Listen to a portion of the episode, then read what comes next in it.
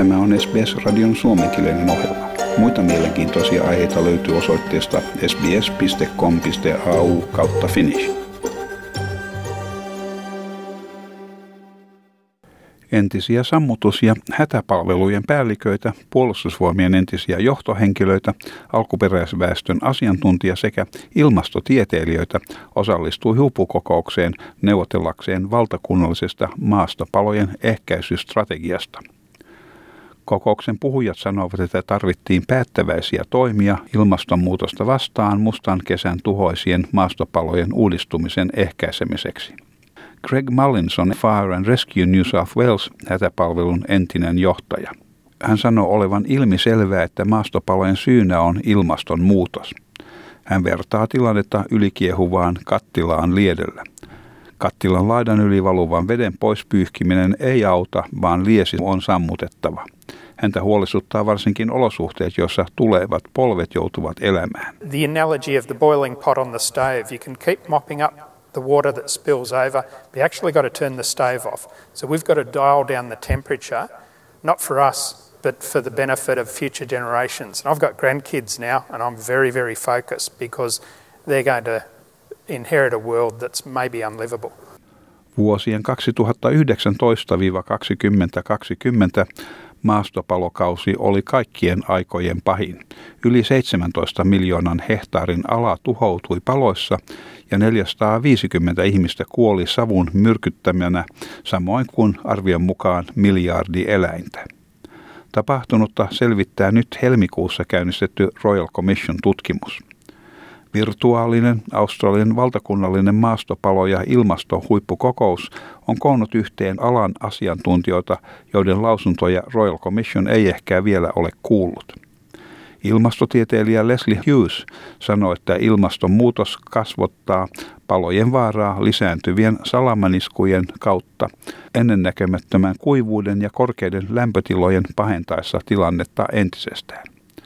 Leslie Hughes sanoi, että näemme tässä selvän viittauksen tulevaisuuden kehitykseen, koska ajan mittaan tilanne tulee kerta toisensa jälkeen toistumaan aikaisempaa pahempana. This should be a warning of, of what we're facing down the track. You know, the, the resources that we have to put into emergency services must be greatly increased because we could have another year like this next year. And if not next year, the year after or the year after that.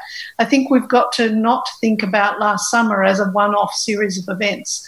It's a warning for the future. Paneeli varoittaa, että ilmastonmuutos saattaa vaikeuttaa Australian kykyä sammuttaa paloja palokauden pidentyessä ja voimistuessa. Cheryl Durant on puolustusvoimien entinen puolustusvalmiudesta vastaava johtaja. Hän kertoo, että hänen johtamansa jaosto tutki ilmastonmuutoksen vaikutuksia noin vuosikymmenen ajan. Cheryl Durant sanoi, että ilmastonmuutos moninkertaistaa kaikki turvallisuutta uhkaavat tekijät tarkoittaa, että puolustuslaitos ei ollut valmistautunut viime kesän palokauteen. Useimmiten kriisitilanteet jatkuvat muutaman vuorokauden tai korkeintaan muutaman viikon ajan. Viime kesän kriisi jatkui viikkojen ja jopa kuukausien ajan eri puolilla Australiaa. The disasters that occurred last summer were fundamentally different from what we had anticipated. And what was really very, very different was the duration of the operational response phase of the disaster – normally when you have a crisis like a flood or a fire, it's a crisis that lasts a few days or a few weeks at most. But these crises went on for weeks and for months as the fires moved around Australia. And that creates a lot of ongoing pressure and concurrency dilemmas for defence. Asiantuntijat arvostelevat liittovaltion hallitusta sen toimettomuudesta ilmastonmuutoksen kohdalla. Australian riippumaton Climate Council-järjestön pääjohtaja Amanda McKenzie arvosteli jyrkästi hallitusta siitä, että se ei saavuttanut 26-28 prosentin päästöjen leikkausten päämääränsä. Amanda McKenzie haluaa, että osavaltioiden ja territorioiden hallitukset sekä paikallisen tason hallintaelimet johtaisivat ilmastopolitiikkaa, todeten, että nämä jo nyt puskevat liittovaltion hallitusta toimimaan ilmastoasioissa – joten emme välttämättä voi odottaa liittovaltion hallituksen johtajuutta tulevaisuudessakaan. Most of the states are really moving. A lot of local governments have really been leading the way as well.